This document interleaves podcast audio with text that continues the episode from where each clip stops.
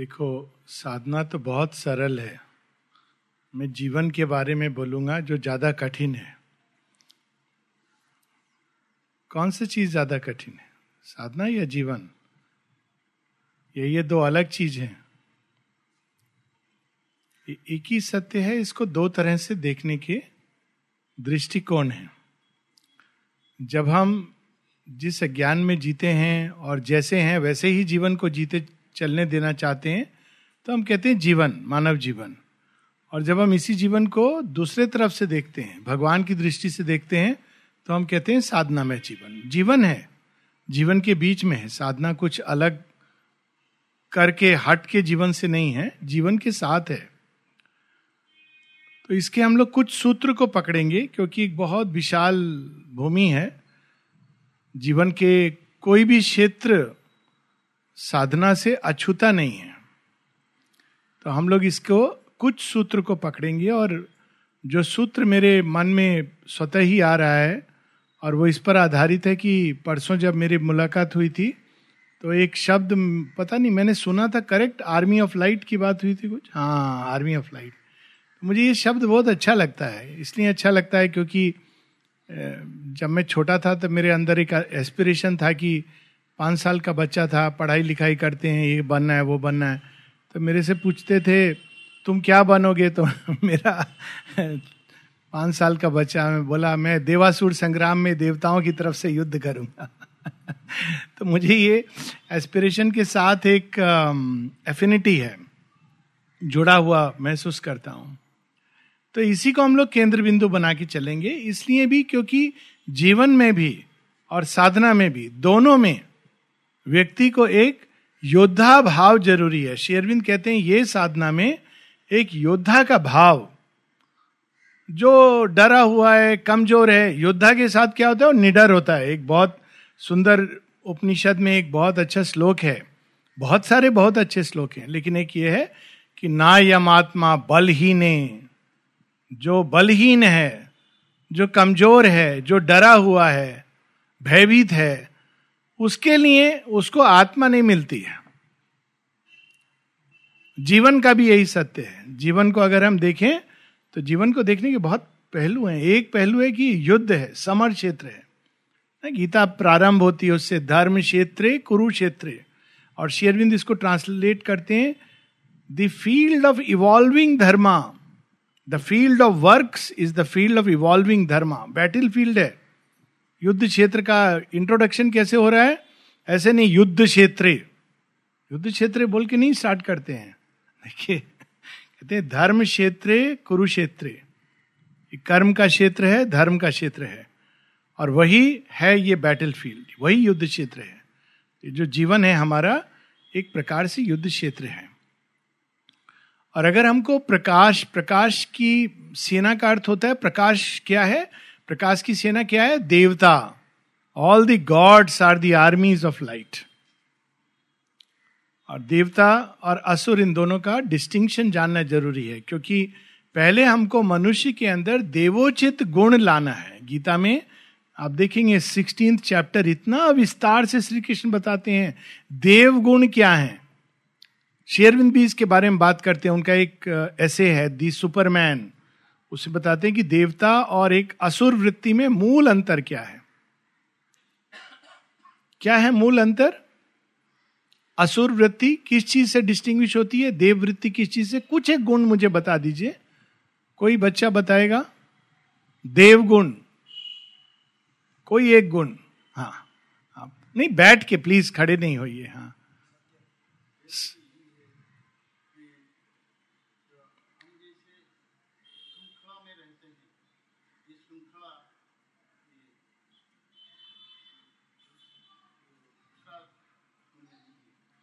अच्छा। शांत रहना। तो कई सारे, एक उन्होंने सत्य कहा, बहुत सुंदर वर्ड है सत्य में जयते नानृतम सत्य के कितने एस्पेक्ट्स हैं। देवगुण संपन्न व्यक्ति सत्य ना देखने में डरता है, ना सत्य कहने में डरता है। पर कहने के पहले क्या होगा, हमको देखना होगा। अभी हमारी आँख भी मिथ्यात्व से बनी हुई है। हमारा मन भी मिथ्यात्व का उसमें पॉइजन डाला हुआ है। हृदय के अंदर मिथ्यात्व का मिक्सचर और प्राण के अंदर मिथ्यात्व का कीचड़, ये पड़ा हुआ है। तो इसके पहले कि हम सत्य को देखें, जाने, हमको ये हटाना है।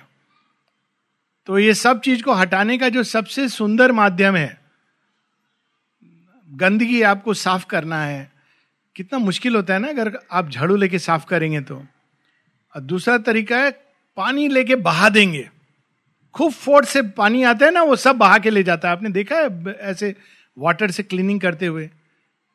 या कोई केमिकल होता है, आप उसको डाल देंगे तो अपने आप वो चीज़ चेंज हो जाएगी।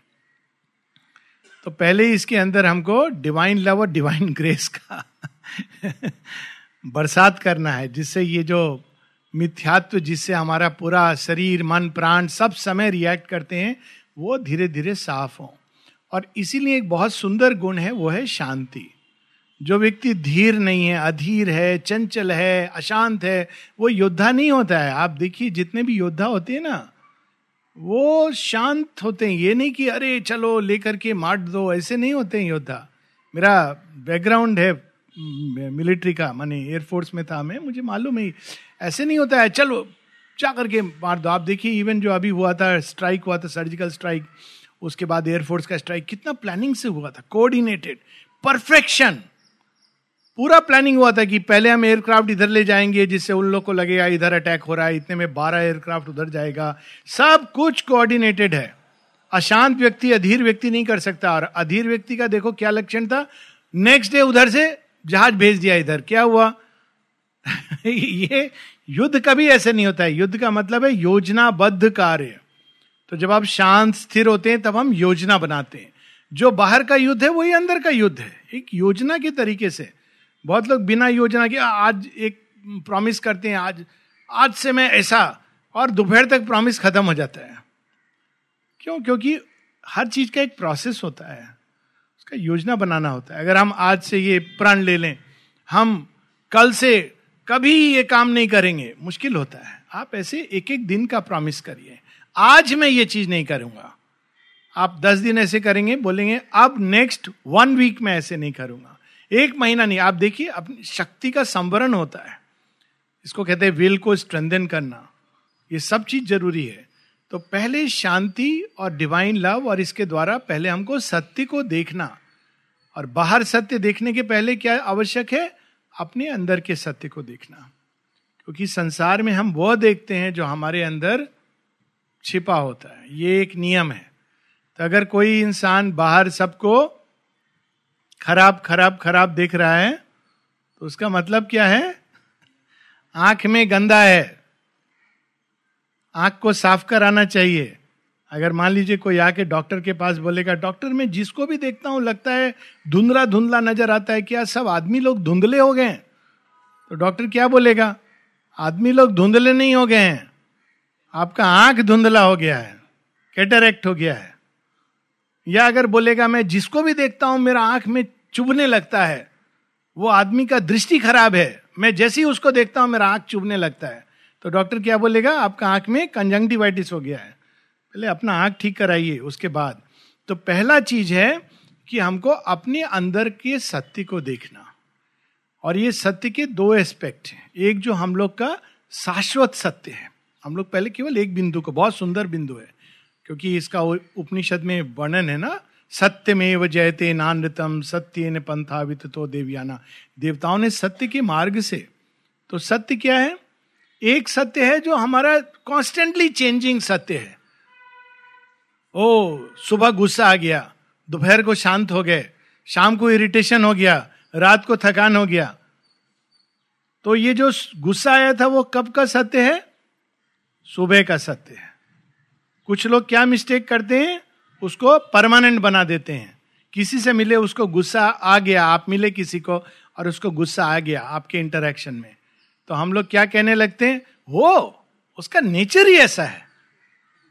कहते हैं ना माने टेम्पररी सत्य को हम क्या बना देते हैं? परमानेंट सत्य। यही नहीं, बीस साल बाद भी, ओ, उसको मैं मिला था। बहुत गुस्सैल आदमी है। होगा, बीस साल पहले होगा।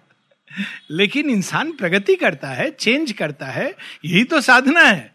जीवन में भी इंसान प्रगति करता है। जो 20 साल पहले था, कोई ज़रूरी नहीं आज हो। इसीलिए संसार में आशा है। अगर ऐसा होता कि आदमी कभी नहीं बदलेगा तो आशा क्या रहेगी? तो साधना व्यर्थ है। तो अगर ये टेम्पररी सत्य हैं, इसको बोला जाता है रिलेटिव ट्रूथ्स ये आते हैं, बदलते हैं चेंज होते हैं। बहुत बार ये देश काल स्थान पर निर्भर करते हैं। लेकिन एक दूसरा एस्पेक्ट है सत्य का, जो आवश्यक है जानना। वो है जो परमानेंट है। जो मूल सत्य है, जो बदलता नहीं, जो अविनाशी है। जन्म जन्म में भी वो एक रहता है और अपने आप को और और अधिक तीव्रता से प्रकट करता है। वो सत्य को हमारे इसमें क्या कहा गया? सनातन सत्य। ऐशा धर्म सनातना। और वो सनातन सत्य क्या बताता है हम लोग को? हम सब क्या हैं अपने मूल रूप में? दिव्य हैं। ये ट्रुथ है। पहले उस ट्रुथ को जानना। और वो ट्रुथ का रिफ्लेक्शन कहाँ मिलता है? मन प्राण शरीर में नहीं मिलता है। वहाँ ढूंढेंगे तो नहीं मिलेगा। कोई व्यक्ति बंद कमरा करके बोलेगा, सब खिड़की दरवाज़ा सब बंद है। अंधेरे में है। और बोल रहा है, प्रकाश नहीं है, प्रकाश नहीं है। कोई उससे बोलेगा, क्या ढूंढ रहे हो? प्रकाश ढूंढ रहा हूँ। कहाँ ढूंढ रहे हो? ये कमरा के अंदर ढूंढ रहा हूँ। तो आप क्या बोलोगे? भाई, इलाज कराओ। खिड़की खोलो, दरवाज़ा खोलो। है ना? तो ये अंधकार का क्षेत्र में हम प्रकाश ढूंढ रहे हैं। मन के अंदर मन को मथते जा रहे हैं। भगवान है कि नहीं है, ये है, वो है, ये सच है कि वो सच है, टीवी डिबेट की तरह हमारा दिमाग में डिबेट चल रहा है। ये अच्छा है कि वो गलत करते रहते हैं ना, माइंड के अंदर, क्या बोलते हैं उसको, दही से मट्ठा निकालते हैं। तो दही मथेंगे तो मट्ठा निकलेगा, घी निकलेगा, दूध मथेंगे तो पानी को मथेंगे तो क्या निकलेगा? कुछ नहीं। तो माइंड वैसे ही है। पानी के तरह मथते जाते हैं। अभी ये लगता है सच है, थोड़ा दिन बाद नहीं नहीं, वो सच है। एक व्हाट्सएप मैसेज आ गया, नहीं नहीं नहीं, ये सच है। ये भूमि में सच नहीं है। बहुत बुरे तरह मिला हुआ है। लेकिन एक भूमि है जहाँ सच है, विद्यमान है। और उसको शेरविंद कहते हैं चैत्य चैत्य सत्ता। इसको सिंपल वर्ड में बोलना है तो अंतरात्मा। दोनों में थोड़ा डिफरेंस है बट एक सिंपल सोल अपने ही आत्म तत्व को जानना, वहाँ सत्य है। तो पहला प्रयास क्या होना चाहिए? जीवन के लिए भी, क्योंकि जीवन अगर हम अंधेरे में और फॉल्सूट में जी रहे हैं तो क्या हम, जीवन कैसा रहेगा? विषमता से भरा होगा। सत्य ढूंढ लेंगे तो जीवन में भी बहुत अच्छा है। हमको कोई बुद्धू नहीं बना सकता है, देखिए। कितनी अच्छी बात है ना? जो सत्य जानता है, उसको कोई मूर्ख नहीं बना सकता है। ये लोगों की भ्रांति है कि वो तो साधु स्वभाव का आदमी है, उसको तो कोई भी बुद्धू नहीं बना सकते हैं। वो फॉरगिविंग हो सकता है, वो देख लेगा कि झूठ है, लेकिन हो सकता है कुछ ना बोले, क्योंकि वो केवल झूठ को नहीं देख रहा है, उसके पीछे छिपे सत्य को भी देख रहा है। इसलिए हो सकता है वो शांत रहे, लेकिन आप बुद्धू बना नहीं सकते हैं। तो पहला प्रयास होना चाहिए to find the truth within प्रकाश का योद्धा तो तब बनेंगे जब हमारे अंदर प्रकाश आएगा। शांति आएगी, तब हम लोगों को शांति बांट सकते हैं। हमारे अंदर अशांति है, क्लास में गए, टीचर हैं, शायद यहाँ टीचर होंगे। बच्चा शोर कर रहा है तो क्या करते हैं टीचर? जनरली आप लोग अच्छे बहुत हैं, लेकिन जनरली क्या करते हैं? चुप! फिर बच्चा चुप नहीं, और ज़ोर से, चुप! मैं बोला चुप! अभी क्या हो रहा है? वो तो है अशांत। आप उसके साथ में उसको अशांति का और इंजेक्शन दे रहे हैं, और इंजेक्शन दे रहे हैं। देखें कभी दो लोग झगड़ा करते हुए घर में, तुम चुप रहो, तुम चुप हो जाओ। अभी अच्छा चुप हो जाओ। तुम चुप हो जाओ। पहले कौन चुप होगा? इसका कंपटीशन चल रहा है। देखने में बहुत अम्यूजिंग लगता है, लेकिन वो लोग जो झगड़ा कर रहे हैं, उनको नहीं समझ आता है कि हम लोग हँसी के पात्र बन रहे हैं। है ना? माता जी बोलती थी बहुत बार कि जब क्लास में कोई कठिनाई होता था किसी बच्चे के साथ, माँ कहती थी कि तुम्हारे अंदर प्रॉब्लम है। तुम पहले खुद को सुधारो। लोग कहते, बच्चा लोग कंट्रोल में नहीं रहता है। तो माँ कहती थी कि तुम्हारे अंदर आत्म संयम नहीं है कंट्रोल नहीं है, इसलिए बच्चे लोग के अंदर कंट्रोल नहीं है। तो पहले हमारे अंदर वो पूंजी जमा होना चाहिए, शांति का। अब देखिए ना, डॉक्टर के पास आप जाते हैं इलाज कराने, क्या सोच के जाते हैं, डॉक्टर कुछ कर देगा, हम ठीक हो जाएँगे। और एक एक डॉक्टर होता है, वो आपको जब तक बाहर आते हैं, भय से भर देता है। अरे, ये हो गया, आपको मालूम है क्या हो सकता है, ये हो सकता है, वो हो सकता है। आप गए थे साधारण प्रॉब्लम लेके इलाज कराने, और वो भय से भर दिया। क्यों? उसका अंदर में भय भरा हुआ है। है ना? तो पहला चीज़ है, अपने इस इनर ग्राउंड को अच्छा करना, शांति भरना। शांति कैसे भरेंगे? चैत्य के द्वार से हम पुकारेंगे शांति। प्रकाश, जो चाहिए। भगवान के यहाँ अनंत भंडार है ये सब चीज़ का। शिवरिंद बताते हैं, मस्तिष्क के ऊपर एक पूरा क्षेत्र है, जिसमें शांति सामंजस्य, प्रेम, प्रकाश, आनंद, ये सब है।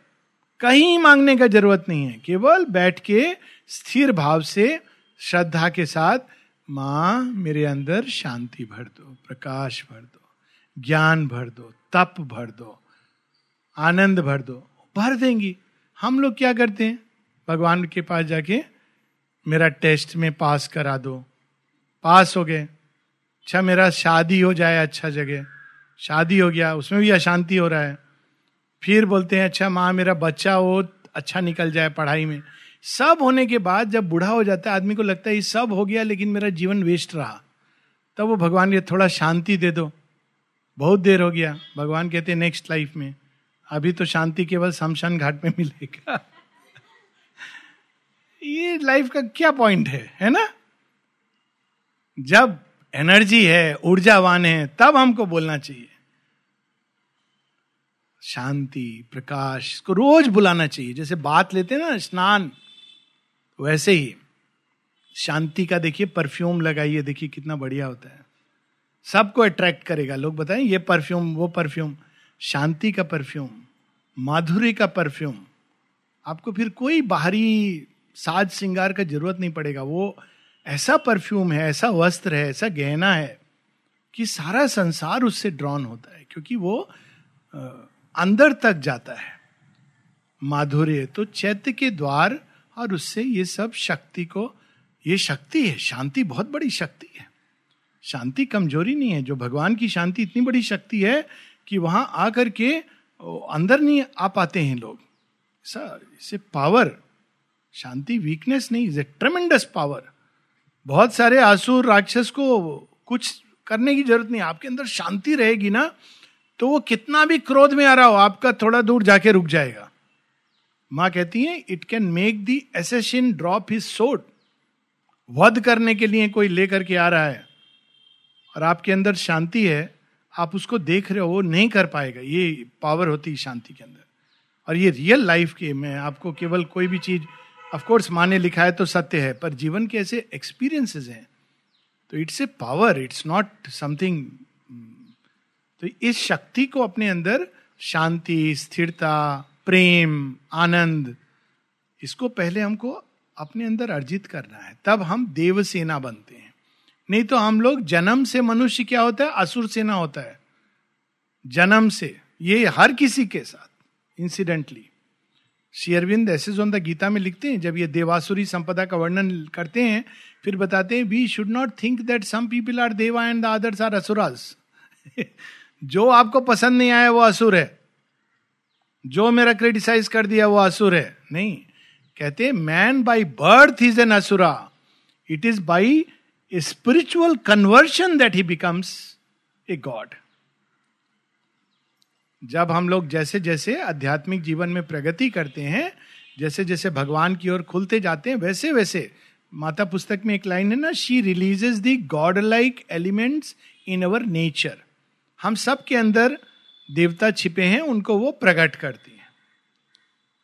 तो पहला चीज़ है ये, अपने अंदर देवताओं के ऐश्वर्य को, देवताओं के प्रकाश को, शांति को, ज्ञान को, उसको अपने अंदर अर्जित करना। लेकिन आपके अंदर शक्ति तो आ गया, लेकिन उसको उपयोग करने के लिए बहुत कुछ चाहिए साथ में। किसी, मान लीजिए, माध्यम से भीम का गदा कुछ होता है ना कोई कोई एक जगह पुना में है शिवाजी का तलवार। देखा हूँ मैं जाके। तो कैसे रखा है? ऐसे प्रॉपर म्यूज़ियम में। कुछ लोग खरीद के अपने घर में रख लेते हैं। ये इसका तलवार है। तलवार तो है। शिवाजी नहीं है। उठा नहीं सकते हैं उसको। भीम का गदा। उठाने का प्रयास करेंगे तो क्या होगा? पहले वो गदा किसके ऊपर गिरेगा? भीम का गदा। उठाया उसके बाद वो खुद ही फ्लैट हो गया। तो इसलिए एक दूसरे लेवल पर भी काम करना है, इस योग में और जीवन में भी, वो है अपने प्रकृति के ऊपर। शरीर, मन, प्राण अंदर में जाके हमने प्राप्त कर लिया, शांति, ज्ञान, आनंद, ये पुराने योग में ये चीज़ प्राप्त करते थे। अब देखिए, पुराने योग में भी लोग ज्ञान प्राप्त करते थे, ब्रह्म का एक होते थे, ईश्वर का साक्षात्कार होता था। लेकिन जब वो एक्सप्रेस करते थे तो एक्सप्रेस नहीं कर पाते थे। और वही जब शेयरविंद एक्सप्रेस करते हैं, देखिए डिफरेंस क्या डिफरेंस है दोनों में? शेयरविंद केवल अंदर में प्राप्त नहीं कर रहे हैं, उनका बाहरी जो इंस्ट्रूमेंट है, इतना परफेक्ट है। और इसका एक एग्ज़ाम्पल ले लें हम लोग कि अंदर में किसी ने म्यूज़िक सीख लिया, अभी बच्ची कौन गा रही थी, कितना अच्छा पूरा एकदम सारे गामा राग के साथ। आपके अंदर इंस्ट्रूमेंट है। ज्ञान आ गया, आपको टेक्निक आ गया। लेकिन भगवान नहीं करे, गला खराब होता तो क्या बोलते आप जब आपको इनवाइट किया गया गाने के लिए सॉरी आज मैं गा नहीं सकूँगी। मेरा गला खराब है। तो हम लोग पूछते, क्यों गा नहीं सकोगे? गाना आपको आता नहीं है? नहीं नहीं, आता है। ट्रेनिंग लिया हाँ हाँ ट्रेनिंग लिया है। गा क्यों नहीं सकती है? गला खराब है। इंस्ट्रूमेंट का महत्व। इसीलिए आश्रम में फ़िज़िकल एजुकेशन पर इतना ज़ोर है। वो शक्ति अंदर में जब आएगी तो हम ही पहले टूट जाएँगे। इसलिए माँ, तब तक नहीं वो चीज़ देंगी जब तक हमारा यंत्र तैयार नहीं है। देवता की सेना है, एक तलवार या गांडी मिल गया, अर्जुन का, सब अर्जुन बनना चाहते हैं। गांडी मिल गया। वो उसको उठा करके डोरी बांधने का भी ताकत नहीं है। तो क्या करेंगे हम लोग? गांडी को उठा करके कैसे भी ऐसे लकड़ी के जैसे यूज़ करेंगे। एक्चुअली हुआ था अर्जुन के साथ में। आपको मालूम है ना ये कहानी? महाभारत के अंत में आती है। बूढ़े हो गए हैं। श्री कृष्ण प्रस्थान कर गए हैं अपने लोक को और कुछ डकैत आकर के ले जा रहे हैं। तो लोग बुलाते हैं अर्जुन को। अर्जुन अपना गांडी उठा के उसमें डोरी नहीं बाँध सकते हैं तो लाठी की तरह लेके भागते हैं पीछे। ये उनके लिए लेसन था कि बिना श्री कृष्ण के हमारा अस्तित्व नहीं है। लेकिन यही चीज़ हम लोग पे लागू होती है। कितनी भी बड़ी दिव्य निधि हम लोगों को मिल जाए अंदर में, संसार की दृष्टि से वो अनुपयोगी होगी, यदि हमारे यंत्र सक्षम नहीं है। प्रकाश मिल गया एक्सप्रेशन का इंस्ट्रूमेंट सक्षम नहीं है। प्रेम मिल गया, लेकिन हृदय अभी भी सीमाओं में है। अंदर में अनुभव हो रहा है माता जी का प्रेम, लेकिन बाहर क्या हो रहा है? मैं, मेरा परिवार। ये संभव है। क्यों? क्योंकि हमारा हृदय इतना विशाल नहीं हो पा रहा है। अंदर में महसूस कर रहा है, ऐसा नहीं है। अंदर में शांति महसूस हो रही है, लेकिन जैसे ही हम जीवन में आए थोड़ा सा बिजली चला गया ओ माय गॉड कितना प्रॉब्लम है। क्योंकि हमारे, हम अभी तैयार नहीं है बाहर की चेतना में। तो इंस्ट्रूमेंट को कैसे तैयार करते हैं? ये पहला बहुत एक ज़रूरी चीज़ है साथ साथ उसको तैयार करने के लिए एक एक अगर शब्द पकड़ना है ऑफ़ कोर्स माता जी का ग्रेस माँ को ऑफ़र करना, ये तो मूल मूल विधि है। अपने अंदर जो जो चीज़ कमज़ोर है वीक है उस सबको माँ को ऑफ़र करना, माँ, मुझे सक्षम बनाइए, आपका यंत्र बनाइए। लेकिन एक शब्द जो पकड़ के याद रखना है, वो है समता। बिना समता के हम अंदर में कितना भी देव सेना में आ जाएँ, बाहर हम नहीं कर सकते हैं। उसका, समता का अभ्यास, ये एक प्रैक्टिस है जो शेयरविंद बताते हैं सिंथिस ऑफ़ योग में, गीता में, सब जगह। हाँ जिनको जीवन में नहीं उतरना है वो अपना अंदर में युद्ध लड़ लिए, अंदर में बस खुश हैं। लेकिन बाहर में वो कुछ नहीं कर पाएँगे। थोड़ा बहुत करेंगे, लेकिन जो रियल अगर बाहर भी हमको पार्टिसिपेट करना है, हम लोग ये चाहते हैं ना माता जी के यंत्र बने तो उसके लिए हमको समता का अभ्यास। ये एक ऐसा चीज़ है जिसका सबसे ज़्यादा अभाव विश्वास नहीं करेंगे ये सब जगह पर आप ये चीज़ देखेंगे, यहाँ भी देखेंगे, केंद्रों में भी देखेंगे, बाहर भी जीवन में देखेंगे। समता का अभाव है। तो केवल इस एक प्रैक्टिस को पकड़ करके एक साल चलना चाहिए। समता क्या है? सब चीज़ में संभाव। शारीरिक स्तर पर। पंखा है, बहुत अच्छा बात समता ये नहीं है कि मैं फ़ैन स्विच ऑफ़ करूँगा, ज़मीन में सोऊँगा। ये तो ज़बरदस्ती कष्ट देने का भाव है। ये अच्छा ये विकृति है। जो कांटा पर सोते हैं लोग, वो विकृति है। समता का भाव है, पंखा चल रहा है, बहुत अच्छा बात है। अगर चला गया तो हम फिर भी अंदर में उसी स्थिरता और शांति को बनाए रखेंगे। ये नहीं कि अभी आप पंखा चला गया, अभी सर और कितना देर बोलेंगे?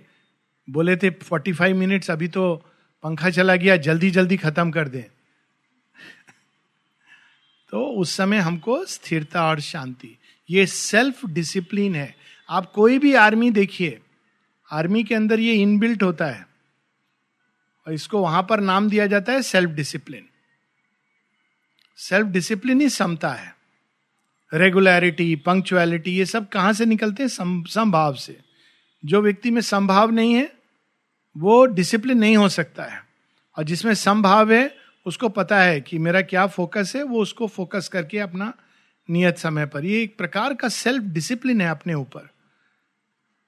एंड्योर करना, जीवन के बहुत सारे अभी तो उड़ीसा में आया था, फानी आया था, फनी और ऐसे ऐसे आते हैं संसार में। ये हम लोग के टेस्टिंग टाइम होते हैं कि हम लोग कैसे उसको झेलते हैं एंड्योर करते हैं। संभाव, ये बहुत ज़रूरी है। संभाव का एक दूसरा लेवल भी होता है, ये तो फ़िज़िकल लेवल पर है। प्राण के लेवल पर। हम लोग कैसे मित्र और शत्रु चुनते हैं? हाँ कोई बच्चा? मित्र किसको मानते हैं? जो हम लोग को अच्छा अच्छा बात बोलता है। अरे, आप कितने अच्छे हो। मित्र है। और शत्रु किसको बोलते हैं? जो आके बोलता है, ये ठीक नहीं था। वो देखो, मेरा क्रिटिसाइज करता रहता है। वो असल में ना, वो मेरा शत्रु है। आपको पता नहीं, वो सबसे बड़ा मित्र है। वो आपका जो शस्त्र है ना, तलवार, उसमें धार करने का काम कर रहा है। जिस दिन आपका सबसे बड़ा, जिसको आप शत्रु मान रहे हो, वो प्रशंसा करे, समझना आज मेरा काम पूरा हुआ। कुछ हद तक। उसका प्रशंसा पाने के लिए नहीं करना। लेकिन उस दिन ये बात होगा कि हाँ कुछ हद तक इसमें समता का अभ्यास हुआ। तो दोनों, मान में भी, अपमान में भी। यही प्रॉब्लम होता है ना ऑर्गेनाइजेशन में कंफ्लिक्ट और क्योस क्यों होता है? यही प्रॉब्लम मेन होता है, समता का अभाव है। तो क्या होता है? धीरे धीरे पावर सेंटर्स बनते हैं ग्रुप बनते हैं पॉलिटिक्स होता है। कैसे पॉलिटिक्स पहले शुरू होता है, वो व्यक्ति चेयरमैन है, ये सेक्रेटरी है, वो प्रेसिडेंट है, कुछ लोग इमीडिएटली चले जाते हैं उधर। ये पावरफुल आदमी है। क्या पावर मनुष्य का? एक मच्छर काटता है, मर जाता है। ये इल्यूशन ऑफ़ पावर डेंगू होता है तब देखना चाहिए पावर कहाँ चला गया? डॉक्टर साहब, कुछ कर दीजिए, मेरा प्लेटलेट काउंट कितना? ये पावर है। पावर किसी टैग लगने से नहीं होता है। इसीलिए शेरविन कहते हैं, सम्राट बनने के पहले स्वराट, जो आत्मजयी है, वो पावरफुल है। जो मृत्यु सामने खड़ी है और बो, बोले कि मैं निर्भय हूँ। चाहे मैं जीऊं या मरूं मैं निर्भय हूँ। ये तो योद्धा का भाव होता है ना। योद्धा इस तरह नहीं बनता है कोई की मिलिट्री का जनरल बन गया योद्धा हो गया। अचानक किसी को आजकल होता है ना बड़ा बड़ा कोई बहुत अच्छा प्लेयर है उसको कर्नल बना देते हैं ग्रुप कैप्टन बना देते हैं। कोई रियल युद्ध होगा वहाँ खड़ा नहीं रह पाएगा। क्योंकि वो आप अर्न करते हो। नीचे से शुरू करते हो, करते करते करते करते आप उसको अर्न करते हो। और अगर आपके अंदर वो चीज़ नहीं है तो वो अनडिजर्विंग है। संसार में होता है ऐसे। तो आप देखेंगे एक ग्रुप ये बन गया, फिर एक दूसरा ग्रुप बनाने की प्रवृत्ति है, फिर तीसरा, उसके बाद लड़ाई शुरू हो जाता है, पक्ष विपक्ष। ये उसका बुराई, ये उसका बुराई, ये इसके पीछे इसका बुराई, सामने में प्रशंसा, ये सब खेल खेलना शुरू हो जाता है। क्यों शुरू होता है? जो व्यक्ति शीर्ष व्यक्ति है, उसका ये ज़िम्मेदारी है कि इन चीज़ों को एनकरेज नहीं करे। कोई भी ऑर्गेनाइजेशन में ज़िम्मेदारी किसका होता है? जो शीर्ष पर है। अगर ऑर्गेनाइजेशन में केओस है तो वो जिम्मेदार है। व्यक्ति लोग जिम्मेदार नहीं है। माता जी जब कोई बच्चे को कोई प्रॉब्लम होता था तो क्या कहती थी? कैप्टन को बुला के डांटती थी। तुम सही स्टेट में नहीं थे। बच्चों के साथ क्लासरूम में प्रॉब्लम तो टीचर को। अगर घर में कोई प्रॉब्लम होता है बच्चों के साथ तो पेरेंट्स को अपने अंदर देखना चाहिए। कहीं हमारा अंदर कुछ कमी रह गया। है ना? तो उसी प्रकार से जो सीड्स पर है, एक बहुत सुंदर अब्दुल कलाम जी का एक रियल लाइफ स्टोरी है। रियल लाइफ स्टोरी यही है कि जब एक बार एक मिशन फेल हुआ था ये तो बाद में तो बहुत सक्सेसफुल मिशन हुए सैटेलाइट का। पहला जो प्रोग्राम था इंडिया का फेल हुआ था। तो उसमें अब्दुल कलाम जी भी इन्वॉल्व थे और और भी लोग इन्वॉल्व थे। I think Kasturirangan I am forgetting the name of the person जो साथ में था, वो भी बहुत फ़ेमस बाद में इसरो के चीफ बने। तो बहुत घबरा गए। इतना मैंने प्रोग्राम फेल होना, इतना करोड़ रुपया, ये सब क्या लोग बोलेंगे? तो अब्दुल कलाम जी ने बोला, तुम चिंता मत करो, मेरे ऊपर छोड़ दो। जब वो प्रेस कॉन्फ्रेंस हुआ, पूरा ज़िम्मेदारी अपने ऊपर लिए। टीम किसी का कोई नाम नहीं। नेक्स्ट टाइम वो लोग दुगना उत्साह से कि, अरे, ये हमारा बॉस है। पूरा ज़िम्मेदारी अपने ऊपर ले लिया। तो उन्होंने नेक्स्ट टाइम बहुत मन से किया सक्सेसफुल हुआ। जब सक्सेसफुल हुआ, फिर से प्रेस कॉन्फ्रेंस हुआ। पूरा टीम को बुलाए बोले, ये मेरा नहीं, ये पूरा टीम का एफर्ट है। एक लीडर का ये पहचान होता है। लेकिन कैसे लीडर होते हैं? सक्सेस मेरा। फेल्योर रियल लीडर का पहचान, ये टाइम पर होगा। सक्सेस होगा तो बोलेगा सबका एफर्ट फेल्योर होगा तो बोलेगा मेरी ज़िम्मेदारी। ये लीडर का एक क्वालिटी है। पर ऐसे लीडर बहुत कम हैं। तो पावर सेंटर्स फॉर्म होने लगते हैं। लीडर लोग चाहते हैं जो जो सीट्स पर हैं कि मेरे आसपास वो लोग रहें जो मुझे मक्खन लगाएँगे।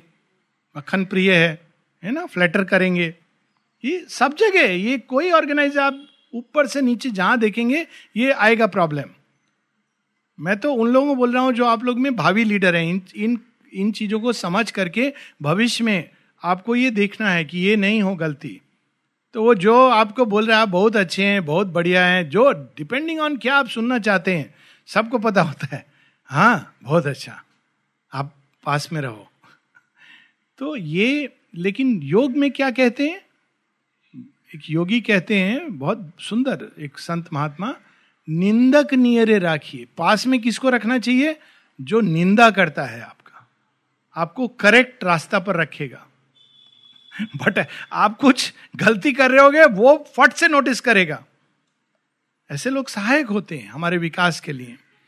तो ये एक पॉसिबिलिटी दूसरा किसी ऑर्गेनाइजेशन में जो एक सीट्स पर व्यक्ति है, उसका, उसको ये मानकर चलना चाहिए कि व्यक्ति कैसा भी बाहर से हो, सबके अंदर एक मूलभूत दिव्यता है, जहाँ से हम लोगों ने शुरू किया था। एक कहानी, एक मोनेस्ट्री का, एक मोनेस्ट्री माने एक आश्रम का, समझ लीजिए। तो वहाँ सम हाउ पहले बहुत अच्छा चलता था, लेकिन धीरे धीरे लोग आना बंद हो गए, पैसा आना बंद हो गया, विकास रुक गया सब, और उनको समझ नहीं आ रहा था क्या कारण है। तो वो लोग एक बार किसी को बुलाए, एक बड़े संत महात्मा को। बोले, हम लोग का समस्या हमको समझ नहीं आ रहा है। कुछ नहीं आ रहा, धन नहीं आ रहा, लोग नहीं आ रहे, सब उल्टा पुल्टा हो रहा है। तो बोला, ठीक है, लेकिन इसको मैं, आप चार जो मुख्य लोग हैं, उनसे मैं कुछ अकेले में बात करूँगा। ठीक है, अकेले बात करके बोले आप सबको आप कुछ बताएँगे? बोले, नहीं नहीं, जो बताना था मैंने एक एक को अलग अलग बता दिया। चले गए। थोड़े दिन बाद लोग आने लगे, पैसा आने लगा, सब होने लगा। तो ये लोग बोले, ये किया क्या? कोई क्या जादू किया? तो उसने क्या बोला था? सबको, आपको मैं एक सीक्रेट बताता हूँ। क्या सीक्रेट है? आप जो चार है ना, आप सब लोग जो यहाँ है ना, उनमें कोई एक भगवान का अवतार है। अब क्या हुआ? सबको मन में ये लगने लगा, पता नहीं कौन अवतार हो। मैं ऐसे बात करता हूँ, कहीं भगवान के अवतार के साथ मैं उल्टा पुल्टा कर रहा हूँ तो धीरे धीरे और ये चारों को यही बात बोले। तो चारों जो आपस में झगड़ा करते थे, उनका व्यवहार बदलने लगा। उनके अंदर जब हारमोनी आया तो बाकी लोग के अंदर उसका प्रभाव पड़ा। वो भी फिर सबके साथ ऐसे व्यवहार करते थे कि ये भी भगवान है। कौन जाने कौन अवतार बीच में हमारे है। करते करते करते जब हारमोनी हुआ, जहाँ सामंजस्य है, वहाँ संपदा है। यही है ना, लक्ष्मी जी का। चाहे अंदर में हो या बाहर में हो। अंदर हारमोनी है तो आंतरिक संपदा है। बाहर सामंजस्य है तो बाहरी समृद्धि है। आप जैसे भी ले लो। तो जब धीरे धीरे हारमोनी हुआ तो धन आया, विकास हुआ, सब होने लगा। तो ये मूल मंत्र क्या होता है कि कोई ना शत्रु है, ना कोई मित्र है। सबके अंदर दिव्यता है। सब हमारे अपने हैं। ये जो भाव है ना, वो अपना है, वो मेरा नहीं है। डिपेंडिंग ऑन कौन किसके साथ मेरा जुड़ गया, मिल गया, ये सब चीज़, ये भाव जब है तो समता नहीं है। समता अपने आप हमको विशाल बना देती है। तो वहाँ बहुत बार यहाँ भी लोग आते हैं, बोलते हैं, ओ, यहाँ का लोग, कौन लोग हैं? अरे, ये वो लोग हैं जिन्होंने भगवान को जगह दी, भूमि दी, अच्छे लोग हैं। भाषा नहीं समझ आती, वो अलग बात है। देखिए लैंग्वेज का एक अपना स्टाइल होता है। हर एक लैंग्वेज का एक टर्न होता है। वो एक अलग चीज़ है। लेकिन सबका दिल तो वही है ना। एक बहुत पहले बहुत अच्छा गाना आया था ना, फिर भी दिल है हिंदुस्तानी। तो उसी चीज़ को एनलार्ज कर दे। विश्व, सब मनुष्य हैं, सबका वही समस्या है, सबका वही संभावना है, सबके हृदय में प्यार है, सब लोग हर्ट हो जाते हैं। ये जीवन में कौन कौन है जो निराला है? बाहर का चीज़ अलग होता है। आपके यहाँ पीठा बनेगा, यहाँ इडली बनेगा। ठीक है, क्या फ़र्क पड़ता है? दोनों का अपना आनंद है। तो ये बाहर के का डिफरेंसेस छोड़ के, जो समानता उस पर फोकस करना।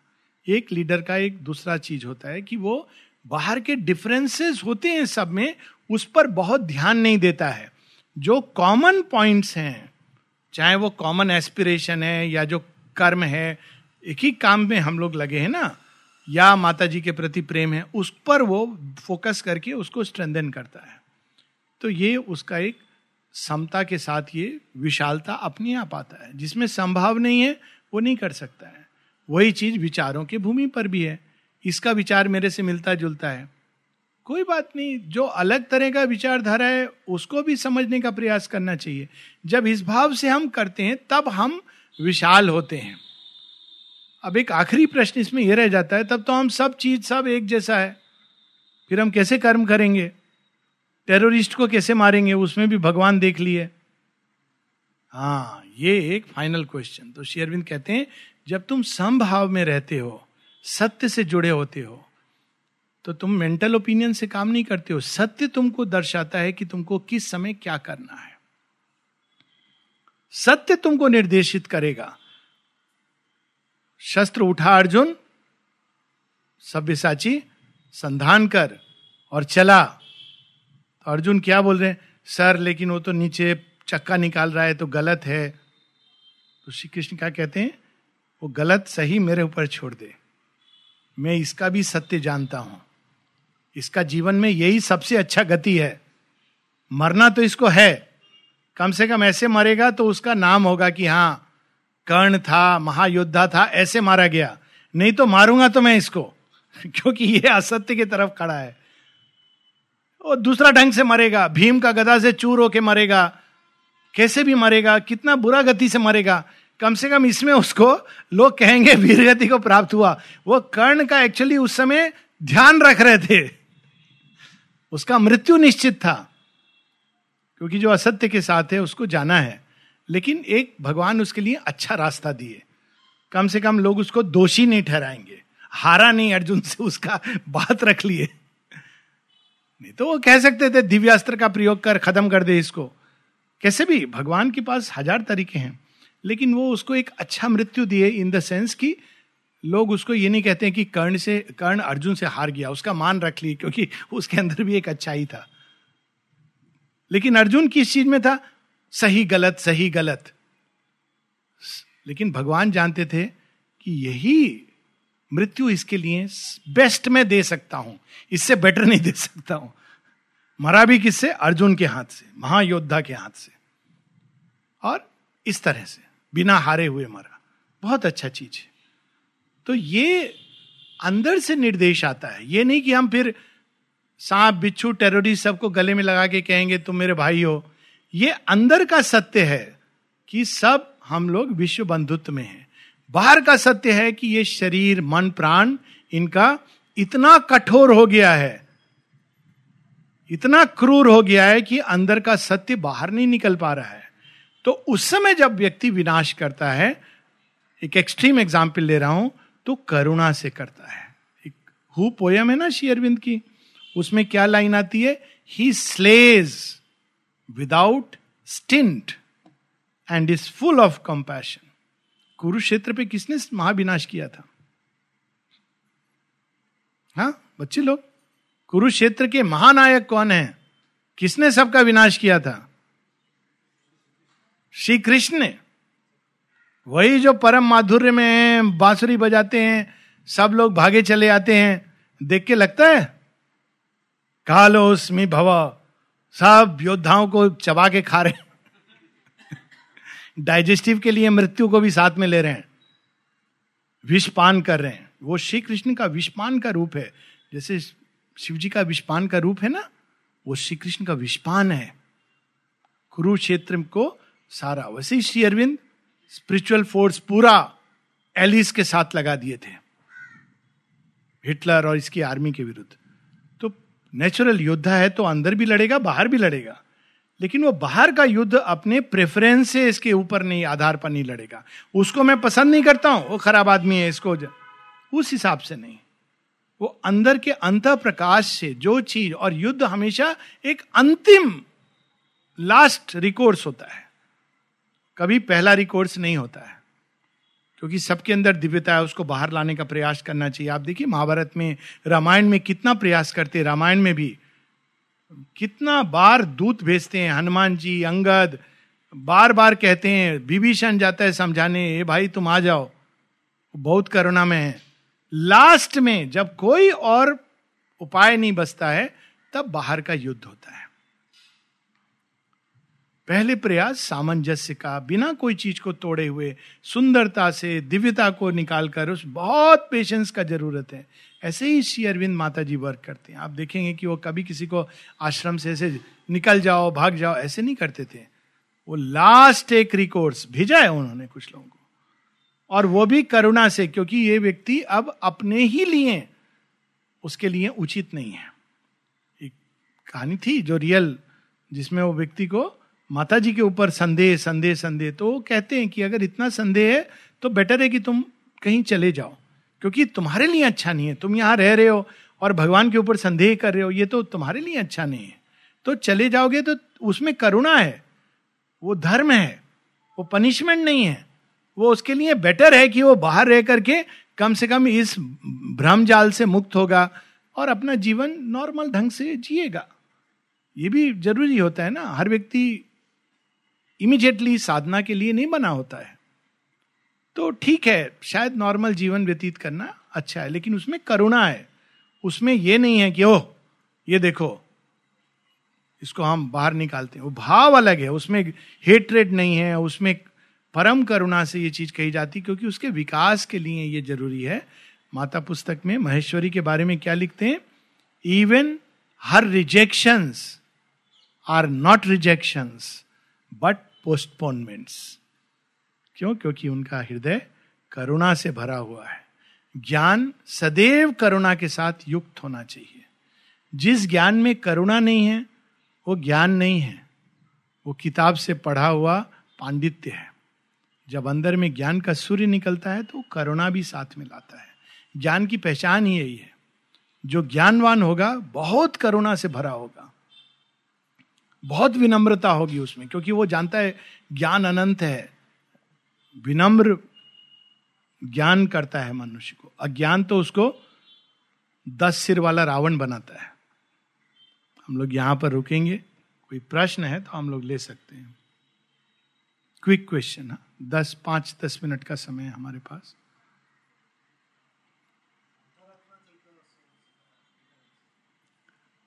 अंतरात्मा को हम ऐसे लें कि हर चीज़ के अंदर एक भगवान का एक स्फुलिंग है, स्पार्क है। एक वर्ड यूज़ कर सकते हैं। लेकिन ये स्पार्क दबा हुआ है अंधकार के अंदर, प्रकृति के अंधकार के अंदर। ये स्पार्क मृत्यु के साथ, मृत्यु को प्राप्त नहीं होता है। वो अपने धाम चला जाता है, फिर आके देह धारण करता है। बार बार देह धारण करके वो भी ग्रो करता है। स्पार्क किसमें ग्रो करेगा? एक शिखा में, अग्नि शिखा में ग्रो करेगा। अग्नि शिखा प्रकाश पुंज में या अग्नि में ग्रो करेगी। प्रकाश पुंज सूर्य के तरफ़ ग्रो करेगा। तो ये जो ग्रोइंग इवॉल्विंग एलिमेंट है अंतरात्मा का, वो आगे चलकर चैत्य और फिर चैत्य साइकिक बीइंग पहले वो केवल एक चैत्य का एसेंस है। बाद में वो बीइंग बन जाता है। जब बीइंग बन जाता है तो वो स्वतंत्र हो जाता है। और इसी अंतरात्मा का एक पार्ट है जो इसमें नहीं उतरता है।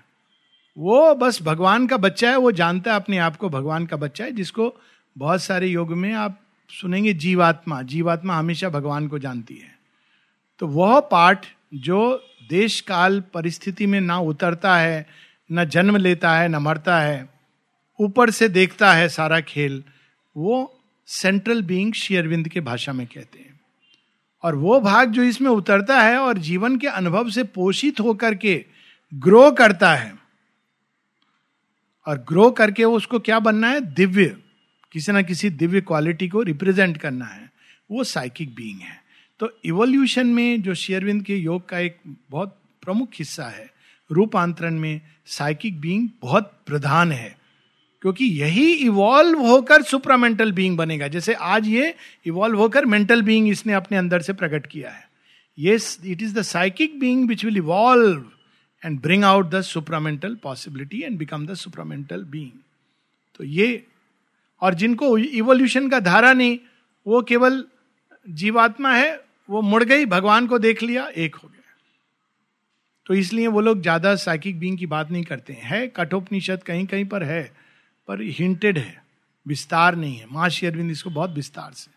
तो जनरली पुराने योग में अंतरात्मा, जीवात्मा ये सब लगभग समानांतर रूप में यूज़ करते हैं।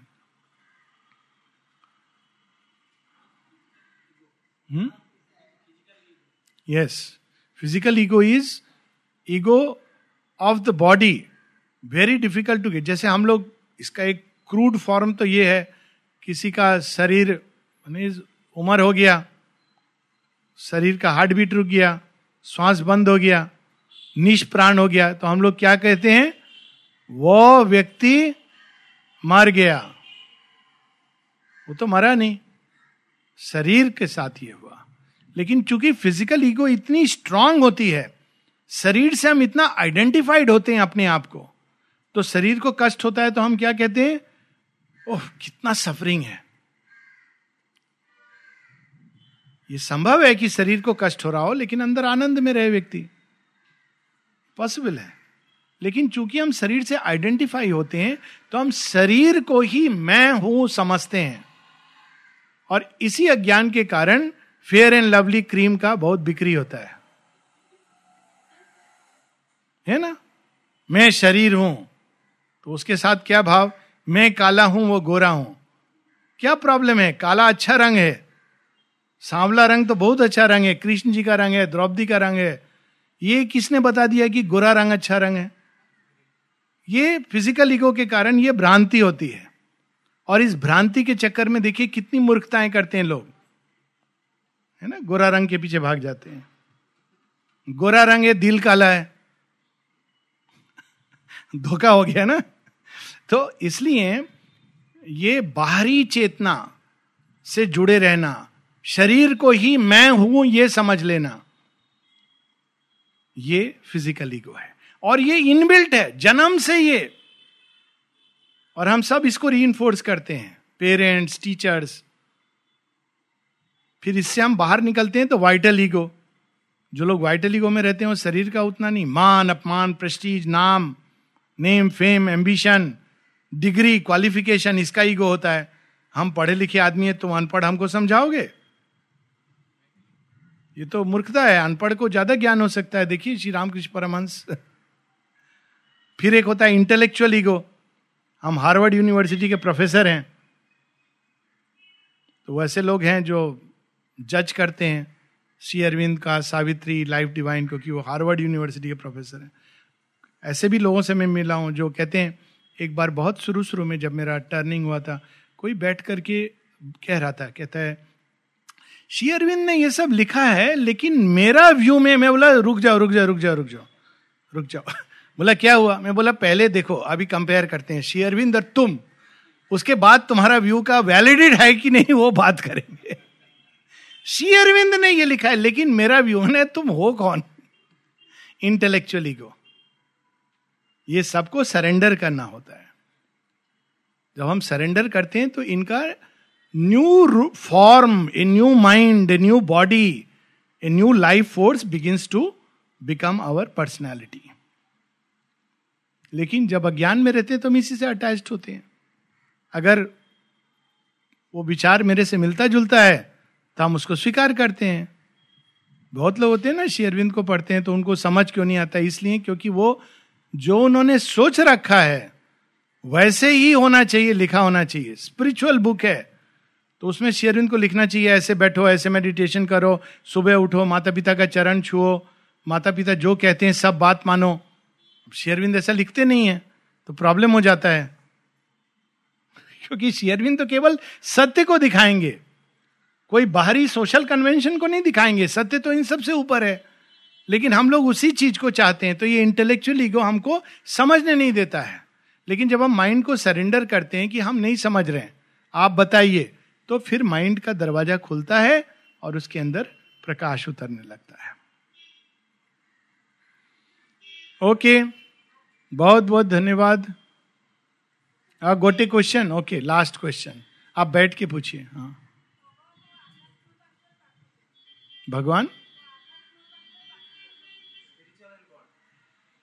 स्पिरिचुअल एक जनरल वर्ड है। एक पशु के लिए मनुष्य स्पिरिचुअल है। एक दृष्टि से सब कुछ व्यापक रूप में भगवान है, लेकिन स्पिरिचुअल एक ऐसा वर्ड है जो मनुष्य के पशु के लिए मनुष्य स्पिरिचुअल है। जैसे एक छोटे बच्चे के लिए उसके पेरेंट्स स्पिरिचुअल है, माने जो हमसे आगे है नेक्स्ट लेवल है।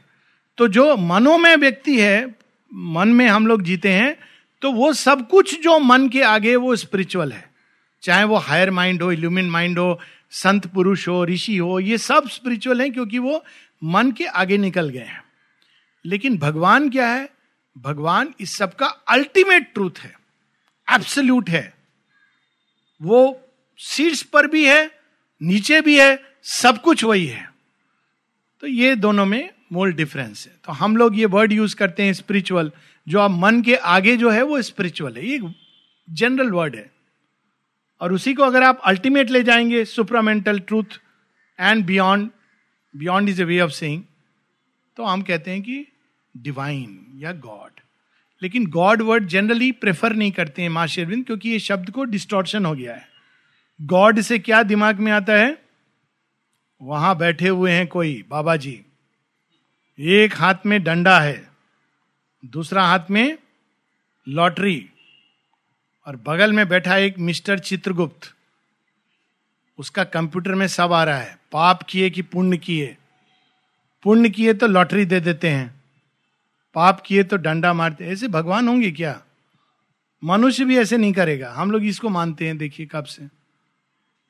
भगवान पनिशमेंट देने लगे तो कोई बचेगा नहीं। ये, ये मान के रखिए। तो लेकिन ये कंसेप्शन है गॉड का और ये कंसेप्शन इतना खराब हो गया है सबके दिमाग में, इसलिए शेयरविंद डिवाइन वर्ड यूज़ कर, दिव्य।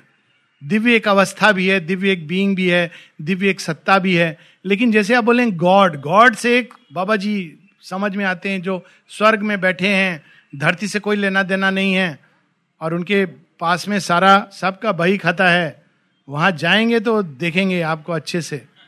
तो इसलिए ये वर्ड को better not to use God भगवान अच्छा वर्ड है गॉड नहीं है।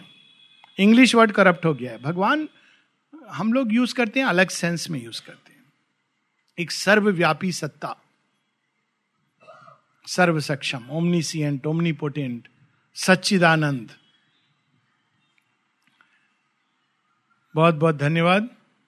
Thank you so much